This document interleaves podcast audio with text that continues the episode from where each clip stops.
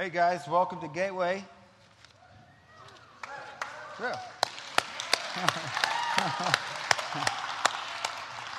Thank you to the band. They do, uh, yeah. I don't think I've ever seen Adam play the piano or whatever that is, organ, whatever it is, but he's more talented than I thought. Um, you know, uh, this is off script, but there's a man here that has, has seen the before and after, because I can tell you guys anything. A lot of you don't know the before, you only know what I tell you. I could be, I could be full of it. I could be the biggest liar in history. But, you know, my wife obviously knows, uh, my mom, you know. I got a guy named Lewis Tuck that's in the building, and it didn't collapse, so you're good today. Um, but he, uh, I believe it was Paul that said that we all have the instinct of God in us. Even before, even if we don't know Christ, we're, we're, we can do godly things, you know. Sometimes something, you see something and you're compelled to act, whether you know Jesus or not, and that kind of proves the instinct of God is in us. We got his DNA, he is our creator, so our hands are, his hands made us. So one day we can either give recognition to them or we don't have to, but it just proves the fact that there's one instance in my mind that Lewis came over to my house. It was another Sunday evening of getting paid on Friday, completely broke, maybe got about three cigarettes left, nothing to eat. I had enough change to get a, a, a, a cheeseburger from McDonald's that was right down the street. I ate that and I took a handful of ketchup packages because I was so hungry. And I went home. He's laughing with me, not at me. And I started eating them. And he shows up at the house with his family. He cared about me and he loved me enough to come over there. And you know what I did when I opened the door and saw him? I screamed and yelled at him, said, What are you doing here? Why are you coming over? Why are you always checking on me? He said, Dude, don't yell at me. My family's here and they walk in with a plate with tinfoil over it to feed me. Someone that don't deserve nothing. I deserve to sit in that pit because I made bad decisions and blew the money again. Without even me and him even knowing who God is. You know, I remember just seeing him on a cross, but he proved later in my life as I'm reading through the scriptures, and, and Louis proved that to me. You know, me and him have a lot of conversations. We talk just about every other Friday now. He's sniffing around. It'll happen. Um, uh, but anyway, I want to be, I'm going to pray real quick. Heavenly Father, I just thank you for this moment. I thank you for this day. I thank you for every face that's in here. I thank you that you trust me enough to give you, to, to, to share who you are. It's an honor. And Lord, get me out of the way. Present the message. In Jesus' name I pray.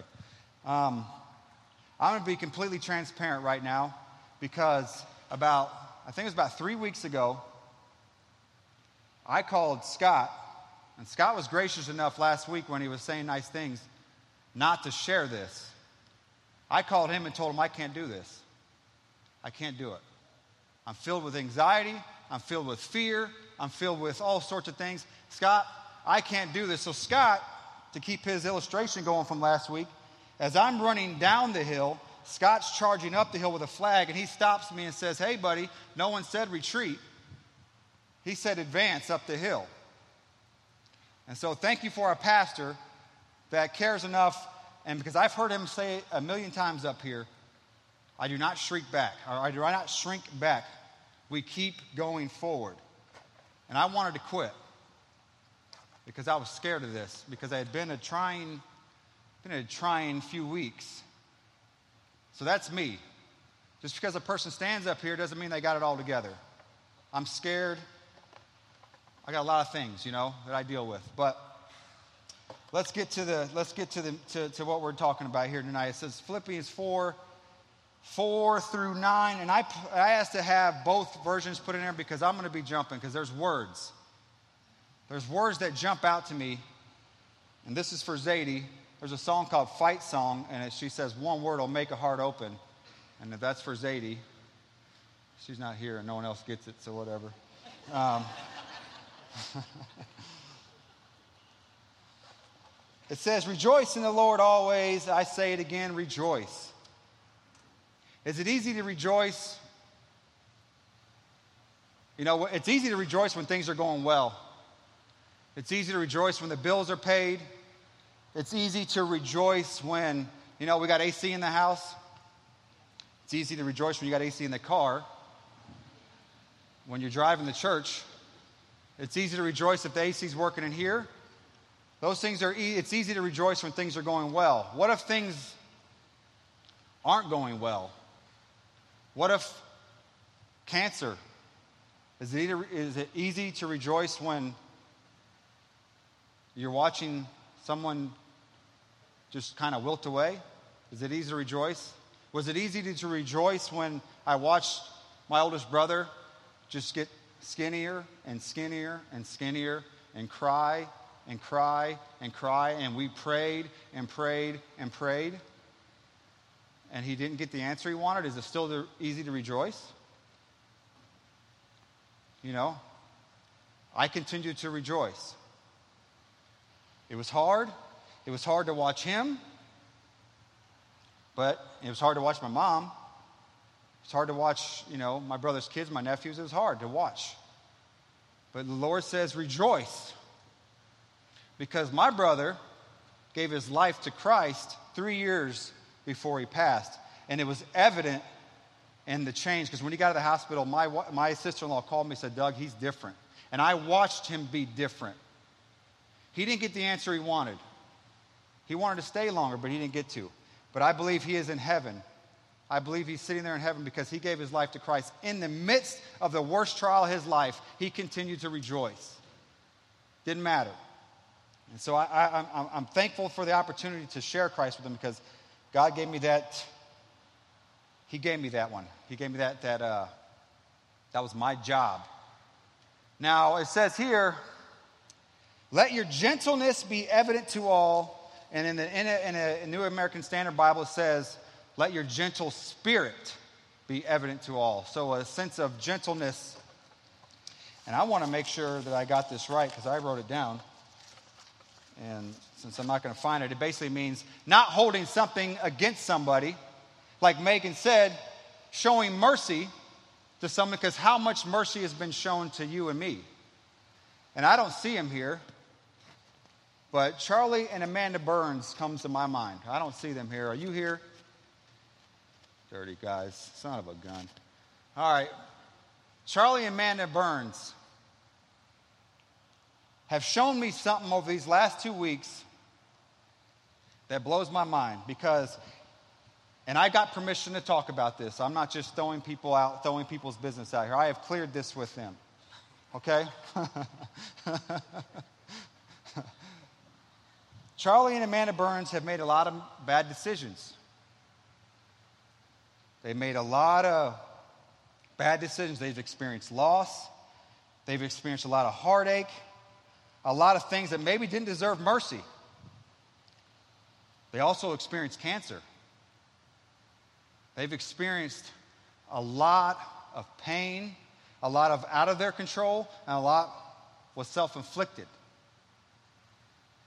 But you know something that blew my mind because he's trying his butt off right now. That whole family's trying their butt off right now is that they have opened their house up to a young man named Shane back there who I went to high school with. They are showing him absolute gentleness and absolute mercy. They are fighting for him because he couldn't fight for himself. His option was to go sleep back in the woods or go to a job house and, and, and at least sleep in air conditioning and have to fight the temptation of getting high. So Charlie and Amanda stepped in and said, No, those aren't options. This is an option. Come stay with us. And then they went on behalf of other people and fought for him. Someone that can't fight for himself. And let me give you a little visual of what it looks like through Shane's eyes, because I've experienced it. I've been him, so has a lot of other people here. Now you're looking down the barrel of people that you've hurt, that you've burned, that you've lied to, that you manipulated, and you're at their mercy. You're looking at them saying, Please believe me this time, because I don't have any other option. He's at the mercy of an employer, he's at the mercy of a lot of different things. Is it good business to hire someone that's burned you quite a few times? Is it good business? Probably not. I don't own a business. Probably never will own a business, but I work and I know what it looks like in the delivery world. If someone doesn't show up, everything's jacked up. So, why are you going to continue to hire someone that doesn't, you know, doesn't show up? But at some point, someone's got to take a chance. Someone's got to be risky. Someone's got to say, you know what? I'm going to take a chance here and I'm going to fight for someone that can't fight for themselves. I thought that was a perfect picture of who, of, of allowing God to interrupt our busy life. Scott said up here last week, it's too busy to be involved. We're too busy to do these things. That's a perfect example of what it looks like to let God interrupt you in our busy, our busy schedule and say, you know what? I got to do something about this. I am compelled to act here. We have to do something. You know, I heard, uh, I want to say Neil Armstrong, but I know that's not right. Neil Glendon, Neil Armstrong, I know he did something famous. Um, they don't pay me to do this, so don't, don't worry. Your, t- your, your money's not going to waste. Um, jeez. Uh, he said there's something about uh, the interruption. Are you willing to be interrupted? Where would my life be if Joey saw me as an interruption, just some bad interruption? Where would I be? Me and Crystal probably wouldn't, would be married. And this probably wouldn't be married. Where would I be? Where would I be personally without Kelly Geyer, who, when I first started coming here, met me all the time? Never, never canceled, he never thought I was too unimportant. He didn't think I was too insignificant. He helped me. Where would I be without him? Where would I be without that guy? We wouldn't have Zadie. I wouldn't have Allison in my life because me and Crystal have gone our separate ways. But he didn't, he welcomed this interruption. He welcomed this. You know, another picture that I see with, with, with uh, Charlie and Amanda is that in Matthew 25 it says there was two groups of people. When did we feed you? When did we clothe you? When did we do these visit you in prison? Both of them gave the same answer. Both gave the same answer. One only did things when it promoted self. I'm going to do this because the big pastor called me and said, I'm going to do this because this might bring me a little bit of glory. You know what I'm saying? Or, or someone popular. I'm going to help because that person's popular. Shane is unpopular. He helped because he was compelled to help. And he jumped on the thing. He didn't know the significance. But I do because I'm watching it. I know what the gospel says, and that's what the gospel is. That's what it says. They gave the same answer. One's doing it for self righteousness, the other one's doing it because he just has to help. They don't even know, they just have to help. It's, it's just written in them. Moving on.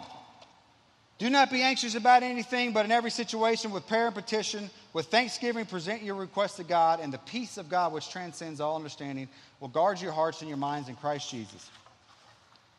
I hope I can find this because this is really going to irritate me if I can't find this. But um, that verse, Joe Barbell gave me that verse when I first, I think it was the first time I did life group. It was many, many, many years ago. He gave me a bunch of cue cards from the expression on your face. I don't know if you remember that or not.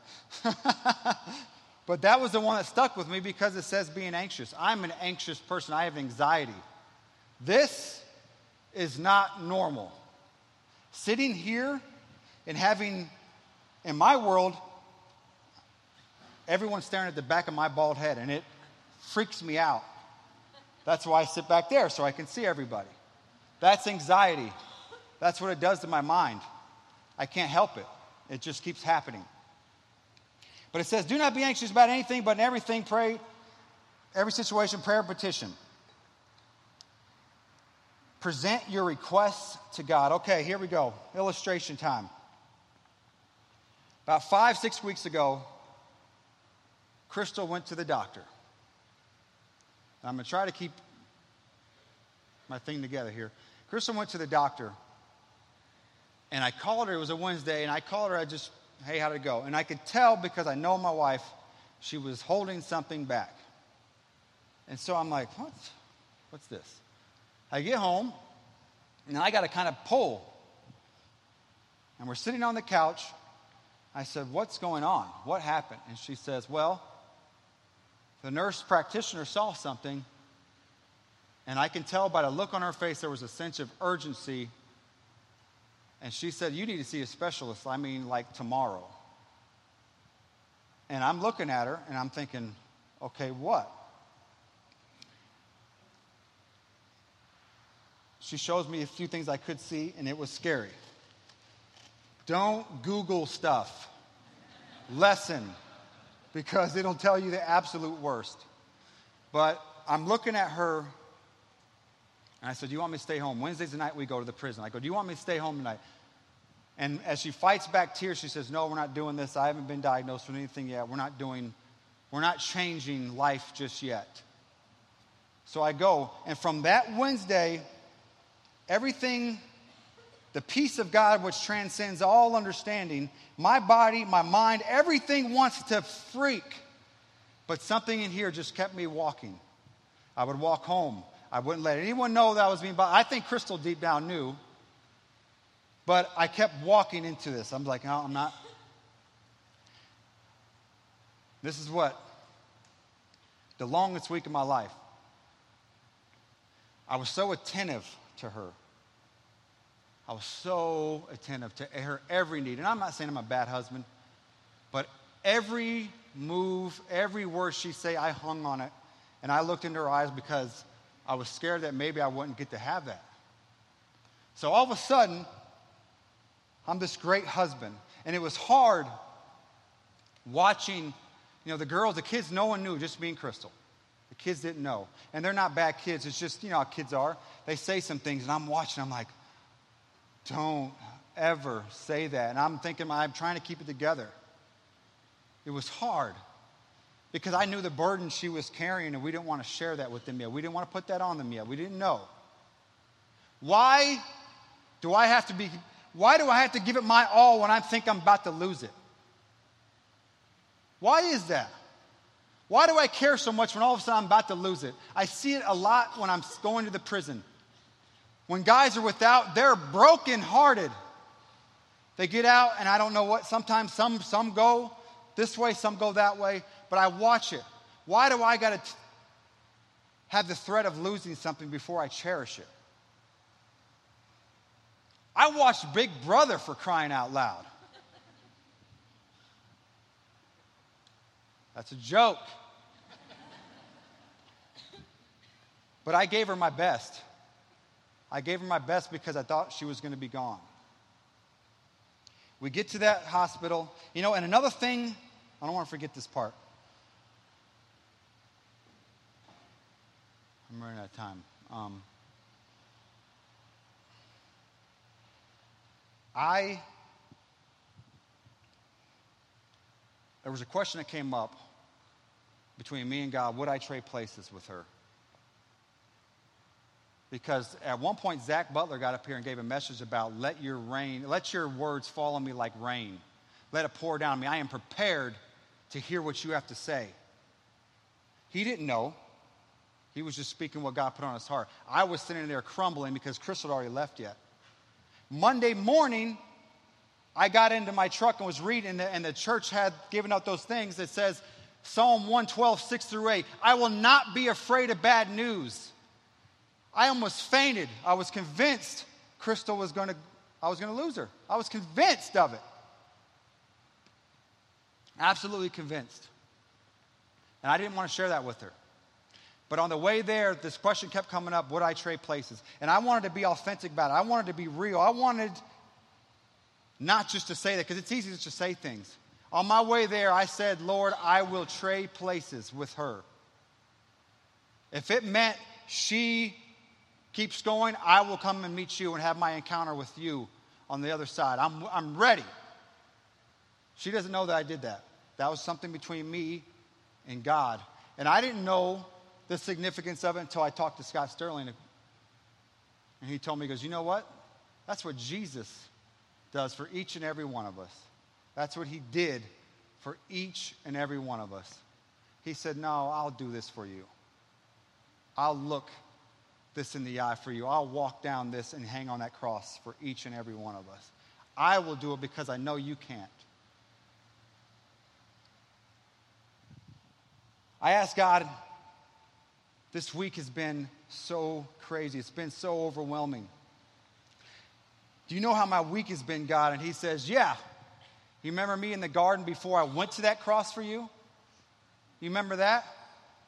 Yeah, I remember that. Thank you, Lord, for doing it. And guys, I gotta, I gotta speed up here. I'm running out of time. There's another person here that has had years of anxiety, years of worrying, years of requests to God, years of prayers and petition that her son would be delivered. That's Diane Middleton. Well, let's bring Bill up. Let's give Bill, Bill a round of applause. Hello. Thank you for being here. Let me get up here and talk. Um, I'm gonna. He's gonna ask me some questions, man. I'm just gonna go ahead and talk since we're running out of time. Basically, uh, uh, I grew up. You know, my mom. She's always been there for me uh, my whole life. Um, she met a good guy, Doug Hawkins, and uh, you know, she met him when I was young, and he's taught me a lot of things in my life, manners. Uh, you know, taught me how to mow the grass. Tried to teach me about cars. I didn't grasp that too good, but. Um, basically, man, when I was young, I had a desire to be something great in my mind. Uh, it went from wanting to be a police officer uh, to wanting to try to start a gang because I wanted control of things, which it never happened, never did that.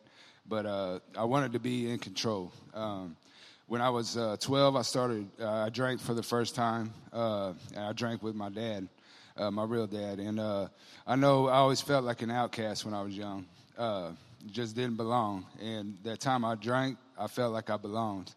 And uh, I was able to talk and be something that, in my mind, you know, I was never able to be. Um, got into got into drugs pretty pretty early on. Uh, ended up in prison, man, when I was 16. Uh, got had a second degree robbery. Um, did nine years on a 15 year sentence. Um, and what that looked, you know, Doug had asked, uh, one of the questions was what that looked like for, for me and my mom that whole time. Uh, talking to my mom this morning, you know, she told me she thought about it every day, you know, from the time she woke up to the time she went to bed.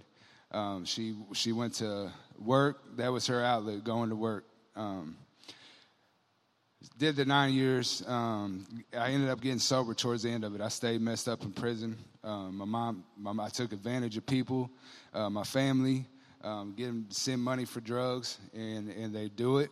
Um, it got to where I couldn't really lie no more to my mom. You know, something was wrong, and she, she knew what was going on, you know, and she wanted me to be okay. And so she, she took care of me, and um, she's been there through the ins and out my whole life, man. She's been to every prison I've been to. Um, ended up getting sober the last two years of my first sentence. Um, they called me to the chapel there. I really didn't have no relationship with God or none of that. wasn't involved in that stuff. Uh, they called me to the chapel, and I knew something was wrong, and I thought something had happened to my mom. And it ended up that my grandma on my dad's side uh, had had a heart attack. So uh, I shed one tear um, because I heard the hurt in my dad and and my uh, aunt's voice. And uh, I went back out, you know, walked out of the chapel, went to the cell, went got some weed, went to the cell and got high. But something was kind of different, Me and My other grandma that's sitting up here today, she asked me, she said, Bill, what are you going to do? And I said, I got to do something. So I went to, went to protective custody, trying to get away from the drugs. And uh, when I was over there, I was I was introduced to a, a, program, and a guy came in from the streets, and he and he there were some steps to it, and um, he basically doing these things, man, brought me to God, and uh, I got sober, and uh, stayed sober for two and a half years. Um, at the end of my prison sentence, I got out, got involved with the group, um, and you know my whole life changed, man. Uh, I've, i was hopeless before. I knew I was going to die in my addiction. Um, it was either my addiction or a heart attack. I don't know why these things were in my mind, but that's what was in my mind. And uh, he's, he showed me hope. And uh, I came to know God in that program. And uh, I started reading the Bible, man, and the Bible started making sense to me in ways that I have never even imagined. It started changing my heart. Um, when I got out of prison, um, I was I was out for about three months, and I remember I was sitting with one of my mentors, and we were at this dance, and uh, there was a girl I've been looking at. You know, I was seeing all these people in relationships, and my life had changed so much. You know, and uh, you know, I wanted I wanted to a relationship too, and and I looked at my my mentor, and I was like, you know, should I go ask her out? He said, why don't you pray about it? And I was like, I'll pray later. I said, I'll pray later, man. And uh, so I went and asked this girl out, and we went out to eat. And um, on the way there, I was like, God, I give this into your hands. So now I'm now I'm looking to God, you know. And uh, basically, what happened, man, she was a good girl and all that, but I wasn't ready for it. I wasn't ready for it, man. I wasn't ready for that. Taking on another person's life, you know, I got caught up in it, worried about her leaving me, wasn't focused on her. Uh, I do have a very obsessive mind, man, and, and one day the thought came that I wanted to drink, and so I went and I drank. And uh, I held on for about three weeks, and uh, I went and drank. And I remember before I drank, man, I thought I'm just going to drink, and then I'm going to jump back into this, back into God and all that. And it's taken me four more times in prison, and uh, uh, trying in and out. You know, I'd go in and out. Uh, with God, you know, I'd pray to God and then I would go use again and all this. Um, I'll say what happened this time, man, was I, I, caught another second degree robbery, man, and I want to be honest about that. Um, ain't nothing. It's disgusting thing, man, that I've done, and uh, you know I really don't deserve to be where I'm at today either. And uh, this time, I was I was facing. If I was to get out and catch another robbery, I, I would get life in prison. And uh, these things started becoming real to me, and uh, it started I started seeing, man, that I do the same thing every time, and it, it seems like it makes sense. Like, yeah, you got a problem, you know what I mean? But I was in denial or whatever it was. You know, I didn't want to believe it. I want to believe that somehow it's going to have something like Doug had. You know, this um, great spiritual experience, you know, with God and, and it's delivered and all this or whatever. But to me, I still have thoughts at times. It's a one day at a time thing, man. That's what that's what I live by. I live by today. And uh, what happened this time was I was uh, laying in my prison bed. I just relapsed, and I thought about calling my mom and telling her, man, don't come visit me because she knew I had been trying. I lifted my mom up and let her down so many times, along with my, the rest of my family, because I understand the ripple effect of all these things uh, at least as, as good as I can. Um, but I was laying in bed and uh, I was disgusted with myself, man. I was like, "This is what I want. This is really what I want, man. This life, you know." And uh, I lay down and I, I, had this thought, man, out of nowhere. I was just disgusted. I was looking at my cellie, like, "Oh my gosh," you know. It was hot in the cell, you know, and I'm just hopeless. And uh, God had placed people in prison, man, in my life. I had like two, three people, man, who were always there for me you know, they was I would go outside and I'd be thinking about using, man. Here would come the guy. Hey, what's going on? I'm like, what are you doing, man? He's like, I just came out to see how it was. And sometimes, man, he would just start talking about things that I was struggling with at the time, just out of nowhere. And and that's that was showing me, man, that God was there. And I would go up to the to the chow hall and walk through, and there was this always this guy, and he'd come to these meetings, and he was always, you know, preaching God, and he'd be like, "Keep fighting that good fight," you know. He always had some little word to keep me going. And uh, but laying in my bed for about three days, miserable. I, I lay down. I had a thought, man. I don't have to live like this, and I asked God for forgiveness. And uh, in that second, in one second, man, all the shame and guilt and all that stuff went away. And I've been sober since then. And uh, that.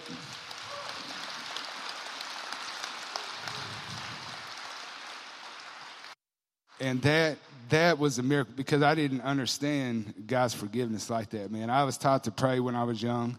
Uh, I went to a Mormon church, or RLDS church when I was young. Got baptized in that church uh, on my dad, my dad's ex, and um, so I had an idea of God, man. But I did not have an idea of God's forgiveness until until that day, man. And God's forgiveness is what makes me be able to come in here, knowing that there's a lot of people here in here who don't have this struggle that I had with addiction and things, haven't made the decisions I made, and be able to stand up here. Doug, he's been there for me uh, for the past, I think it was 2011 that I met him, man, and he's been there uh, ever since. He is he shows me God's love, man. I see God's love in him through his ups and downs, whatever, man. He has been my Christian mentor. Pat's been there. All the guys, all the guys that came to that prison go to this church, man.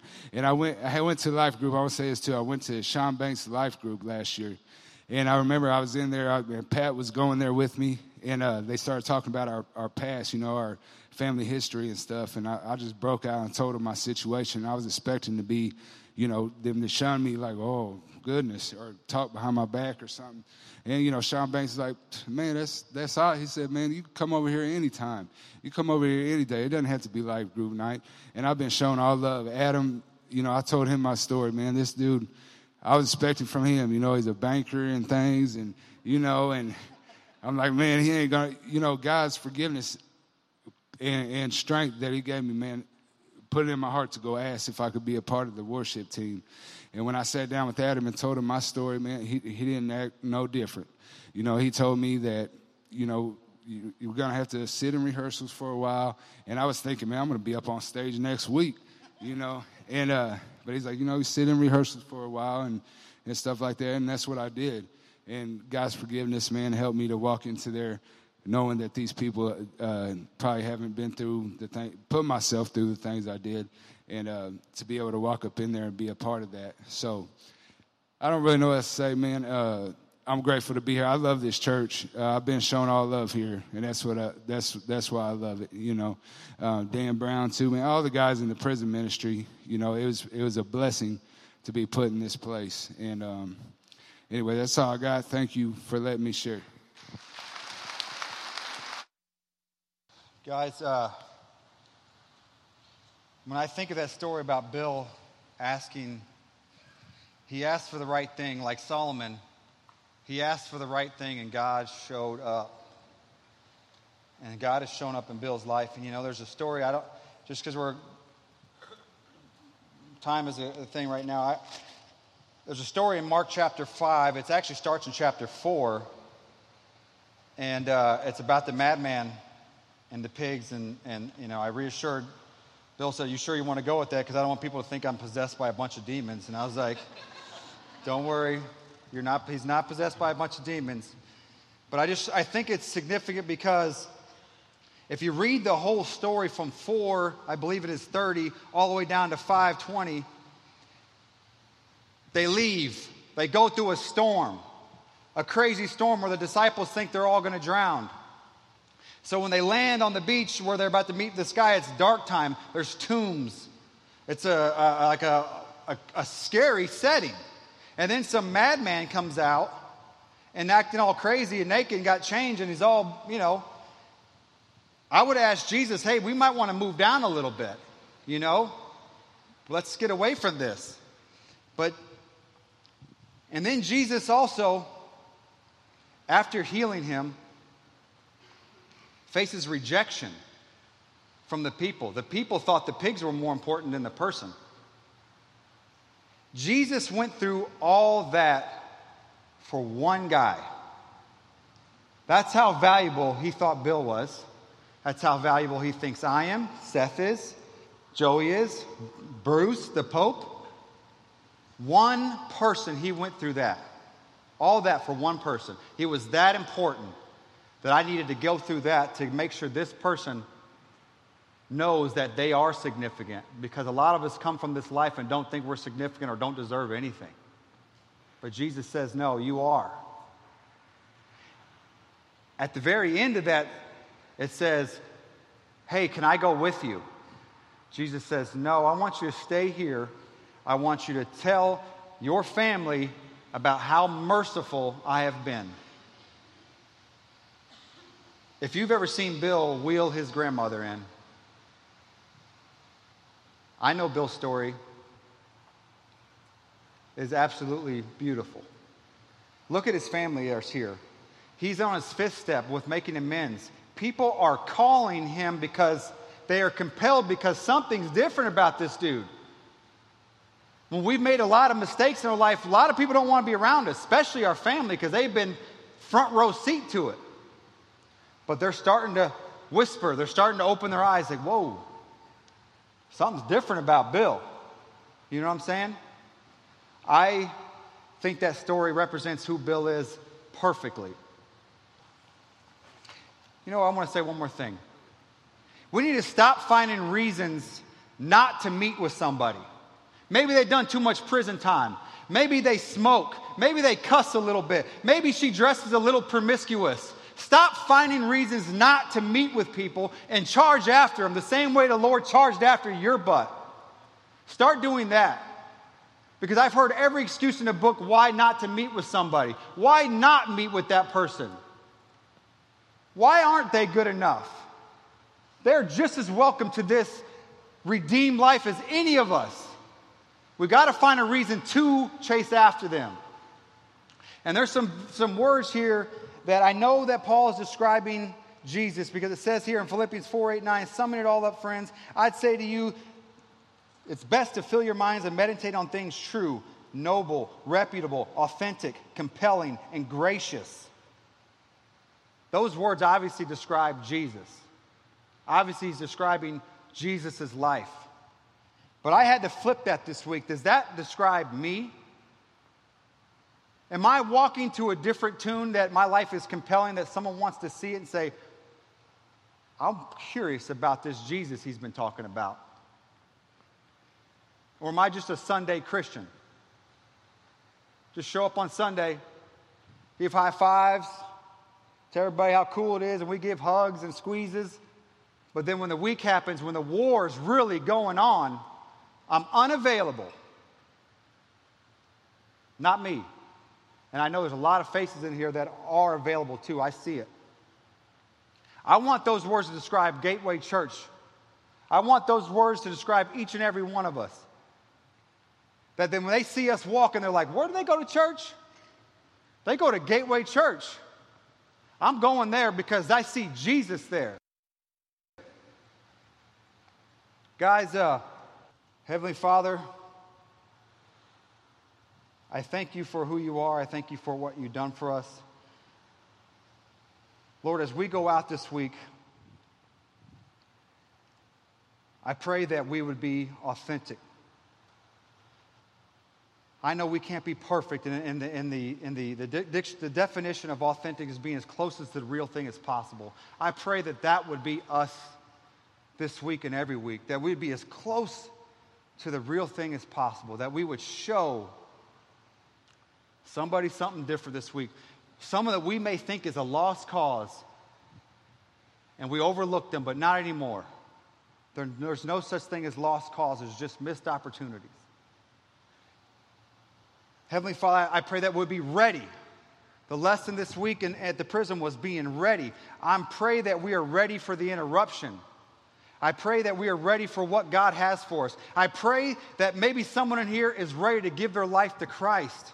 I pray that someone is ready to give up that pet sin that they've been struggling with, that they would give it up today. They'd be ready to relinquish it to the Lord today. I pray that we're ready to I pray that we're just ready to go out and encounter our Lord and Savior Jesus Christ. I pray that our lives would reflect Jesus. And uh, guys, I want to thank you for coming. In Jesus' name we pray these things. Amen.